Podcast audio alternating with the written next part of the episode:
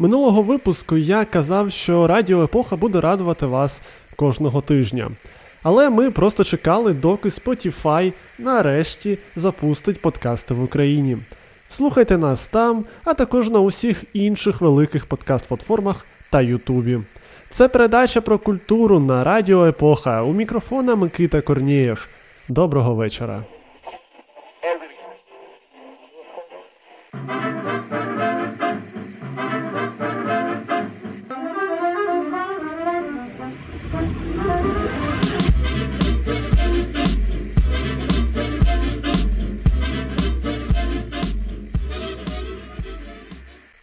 Вже за традицією у нас сьогодні буде щось старе, щось нове та щось запозичене. Почнемо з чогось старого. Шановні слухачі, що ви знаєте про німе кіно? Скоріш за все, у вашій уяві зараз заграв тепер, піднялася завіса, і на екрані з'явився кумедний вусань, який, наприклад, кидає зіги. У поціновувачів ретро, можливо, прибуває поїзд на вокзал Ласьйота, а у хіпстерів кріповий місяць отримав порожнім снарядом у пику. Однак я знімаю циліндр в знак респекту до тих, хто першочергово згадав безсмертний фільм Земля українського режисера Олександра Довженка. Про нього я зараз і розповім трохи докладніше. Земля була знята у 1930 році і відображала проблеми українського цивілізаційного вибору 20-х років ХХ століття. На кадрах фільму знайшли відображення колективізація, класова ворожнеча та інші типові проблеми українського суспільства того часу. І хоч стрічка є драматизацією та навіть в якомусь сенсі накладає поетично-романтичний фільтр на зображені події, ані на мить не дозволяйте собі увійти в оману. Земля піднімає питання життя та смерті, які можна сміливо екстраполювати на всю українську історію, і особливо на ту її частину, яка розпочалася 24 лютого 2022 року. Довженко знімав землю за власним сценарієм. Є вирогідність, що ви, шановні слухачі, могли навіть проходити землю на уроках української літератури. Але проходити землю не можна. Її, як і багато творів української літератури ХХ століття, треба поглинути, розібрати на атоми, прожити у своїй уяві. Довженко творив у дусі свого часу в авангардистській манері, поєднуючи елементи футуризму та традиціоналізму. Якимось чином режисерові вдалося у авангардистський борщ додати якийсь таємний інгредієнт, який назавжди пов'язав творчість режисера з українським народом, перетворивши її на одну з багатьох культурних визитівок України. Але повернемось до створення фільму. У 1929-му Довженко знімав свою стрічку на Полтавщині, Київщині та у Грузії, а на перетині років відбулися перші допрем'єрні покази у вузьких колах, близьких до режисера людей. В січні 1930-го Довженко займався музичним супровідом, а навесні земля вже постає перед всеукраїнським фотокіноуправлінням та починаються громадські обговорення фільму.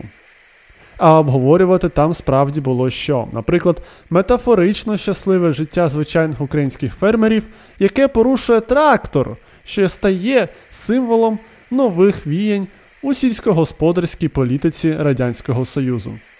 Або ще сцена, на якій героїня Олени Максимової в розпачі рве на собі одяг. Ця сцена є однією з перших ню сцен в історії радянського кінематографу. Та й взагалі концепція Землі якось не вписується в концепцію розкуркулення мас, яка тоді, наче метастази, повільно вбивала Україну в складі Союзу. Тож чи варто казати, що така стрічка була сприйнята неоднозначно. Вже за 9 днів після виходу землі в прокат її заборонили за натуралізм і замах на звичаї, а також за начебто незрозумілість масам та недостатній осуд куркулів. Однак, попри це, Довженко встиг показати своє творіння зовнішньому світові. Землю показували в Берліні, Венеції і Брюсселі, де критики були в захваті від стрічки. Зокрема, італійські кінематографісти назвали режисера Гомером кіно. А на всесвітній виставці за результатами опитування критиків та кінознавців землю занесло до списку 12 найкращих картин усіх часів та народів. Схожий успіх покорився стрічці набагато пізніше, коли наприкінці ХХ століття Земля стала єдиною німою стрічкою, що увійшла до десятки найкращих фільмів усіх часів і народів за версією Європейського міжнародного журі. У творця Землі навіть був шанс дістатися Голівуду. У 1930-му Довженко прохав Сергія Ейзенштейна організувати зустріч з самим Чапліном, бо українець мав для того цікавий сценарій. Пізніше стало відомо, що Чаплін, згідно деяких джерел, високо відгукувався про роботу українського режисера. А що ж сталося з цим українським режисером після землі? З болем та творчими стражданнями Довженко перейшов на темну сторону кінематографічної сили заради творчого і біологічного виживання, знімаючи агітпропівські стрічки про безмежні успіхи тоталітарної радянщини. Довженко був персонально знайомий із тираном та катом народів Сталіним, неодноразово зустрічався з ним та виконував його кінозамовлення. Періодично режисер намагався просунути більш амбіційні проекти на кшталт сценарію до Тараса Бульби, але війна, післявоєнна творча засуха та агресивна радянська цензура рубали будь-які романтичні та або патріотичні проекти. Останніми творчими спробами Довженка стали Зачарована Десна, у якій режисер згадував дитинство, та Поема про море. Фільм про драму, на яку обернулося будівництво Каховської ГЕС для жителів ближнього до станції села. Довженко помер у перший знімальний день поеми про море. Але творчий спадок і творча слава Олександра Довженка не помруть. Зокрема, Земля отримала нове життя зовсім нещодавно. У 2012 році фільм було відреставровано, а відомий український етнохаус гурт Даха Браха записав новий саундтрек до стрічки. Після цього Земля знову відправилася у турне Європою, завітавши у Німеччину, Данію та Румунію. Для демонстрації фільму у Парижі у 2019 році свою версію саундтреку до фільму створила Мар'яна Садовська. І це чудовий привід подивитися землю, якщо вам досі були потрібні приводи переглянути цю стрічку.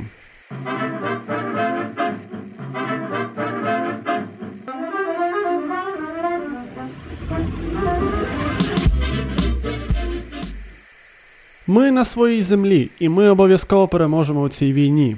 Але перемога справа кожного українця, тому я закликаю слухачів допомагати фінансово. Кидайте донати на Повернись живим.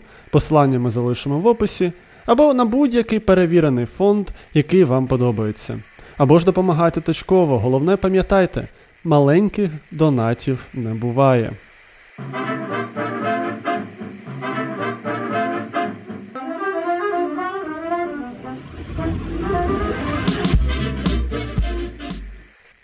щось нове. Мабуть, розповідати про візуальні новели у подкасті досить дивно. Але знаєте, що не дивно? Те, що в Україні є свої власні візуальні новели. Про одну з таких я сьогодні вам розповім. Український комікс Хроніки Аптауна це історії звичайних людей, які почали боротися з корупцією своїми силами та способами. Головні герої коміксу та основний його сетінг наштовхують на досить очевидні паралелі із сучасною Україною та її реаліями. Ідея коміксу зародилася у автора-засновника Міші Піменова у 2016 році під час чергового обговорення поточних подій з друзями. Згодом до команди авторів приєдналися шотландський письменник та редактор Річард Муні, грецький ілюстратор Джордж Константонополус, також перекладач Генек Біляков та дизайнерка Олена Гладка з України. Сюжет новел побудований навколо суспільної боротьби проти корупції. Семеро головних героїв є звичайними громадянами метафоричної України, життя яких назавжди змінили різні прояви корупції. Лінчмен втратив сім'ю через незаконні дії правоохоронців. La femme покинута дружина корупціонера-зрадника. Завуч колишній освітянин у елітній та корумпованій гімназії. Законник адвокат, що закривав брудні справи, troublemaker, підліток, що виріс на вулиці, не маючи доступу до освіти, чистильник, патологоанатом, чиї батьки загинули на мирному протесті, а незламний колишній спецслужбовець. Їм протистоять клерики, перевертні та інші гнули фрукти на гілках метро великого міста. Зазвичай боротьба героїв і антигероїв проходить не тільки у правовому полі, а як це часто буває у коміксах, шляхом фізичних та моральних протиборств. Невеличкий спойлер: не всі антигерої виживають після викриття своїх злодіянь.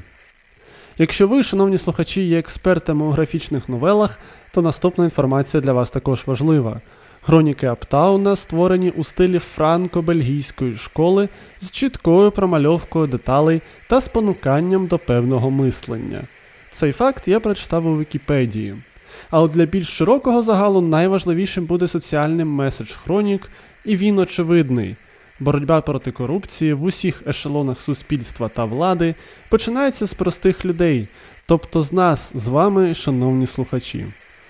Ну а для натхнення ми залишаємо посилання на хроніки Аптауну у описі до цього випуску.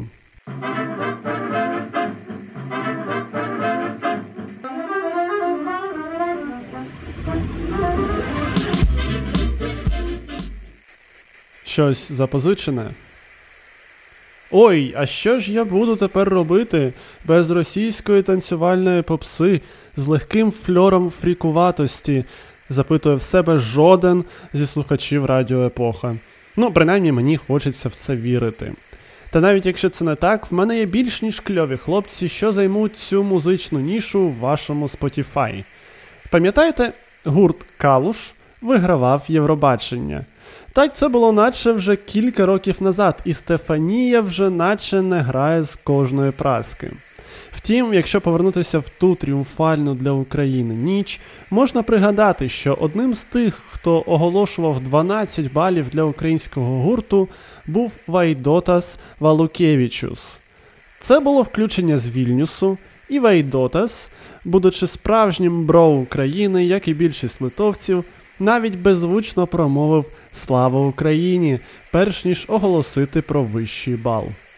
Вайдотас Валукевичус разом з Робертасом Баранаускасом та Мантасом Банісяускасом, власне, самі виступали на Євробаченні у 2021 році, посівши восьме місце.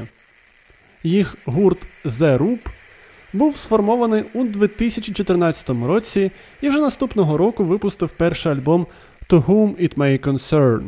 На Євробачення The Roop пробували пробуватися аж тричі. Спочатку у 2018-му посіли третє місце на національному відборі, а потім перемогли у відборі 2020 року. Втім, Євробачення тоді відмінили через ковід, та The Roop не зупинилися і перемогли у наступному відборі, все-таки доїхавши до Роттердама у 2021-му. Цікаво, до речі, що хоч у 2020-му офіційно не було Євробачення, німецька телекомпанія NDR провела альтернативний конкурс у схожому форматі, де була представлена більшість тих, хто мав поїхати у Роттердам того року. Литовський гурт здобув перемогу у цьому конкурсі. Оголошення балів не єдиний зв'язок The Roop з Україною. У 2021 році гурт випустив сингл Love is All We Got. Alright. We all want to be free, but sometimes we have to fight for rights and lives.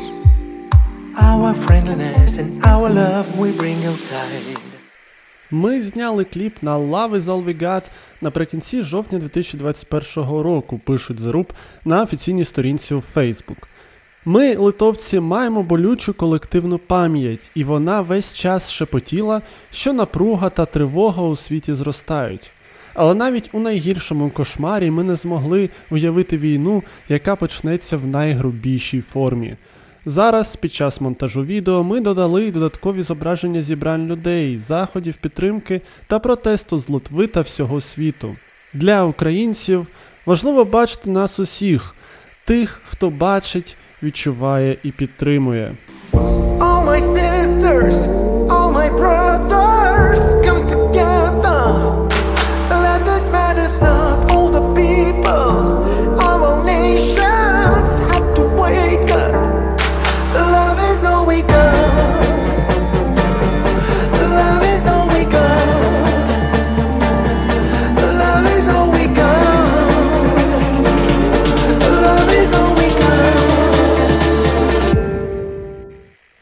час планування синглу The Roop навіть планували колабу з українським гуртом Go-A, який представляв Україну на Євробаченні в той же рік. Але через війну планом не судилося здійснитися. Go-A призупинили свою музичну діяльність на час воєнних дій. Озираючись на історію Литви, ми пам'ятаємо, що неодноразово переживали агресію російського режиму. Нас окупували, депортували, вбивали. Кожна сім'я має живі спогади про це. То як ми вижили? Ми пропускаємо, що завдяки любові, через велику любов до наших сімей, дітей, матерів, батьків нашої країни. Наш народ, як ніхто інший, глибоко розуміє і підтримує Україну. Війна Путіна проти України це війна проти людства. Ми бажаємо, щоб вона закінчилася, дописали литовські музиканти у Фейсбук. The Roop – це не тільки якісний європейський поп, а ще й допомога українцям під час війни. Усі кошти, отримані від прослуховувань is All на стрімінгових платформах, будуть передані для допомоги українському народові. Тому одразу по закінченні цього випуску передачі про культуру наполегливо раджу вам, шановні слухачі, прослухати цей трек через Spotify, YouTube Music, iTunes, Deezer та інші платформи, на яких ви зареєстровані. Ми навіть залишимо вам посилання у описі. І бажано поставити is All на repeat. Окрім цього, не забувайте донатити на благодійні фонди, які допомагають Збройним силам України, та точково вашим знайомим чи просто місцевим, якщо вони захищають Україну зі зброєю в руках. А на цьому все. З вами була передача про культуру на Радіо Епоха і її ведучий Микита Корнієв. Читайте, слухайте, дивіться та робіть українське.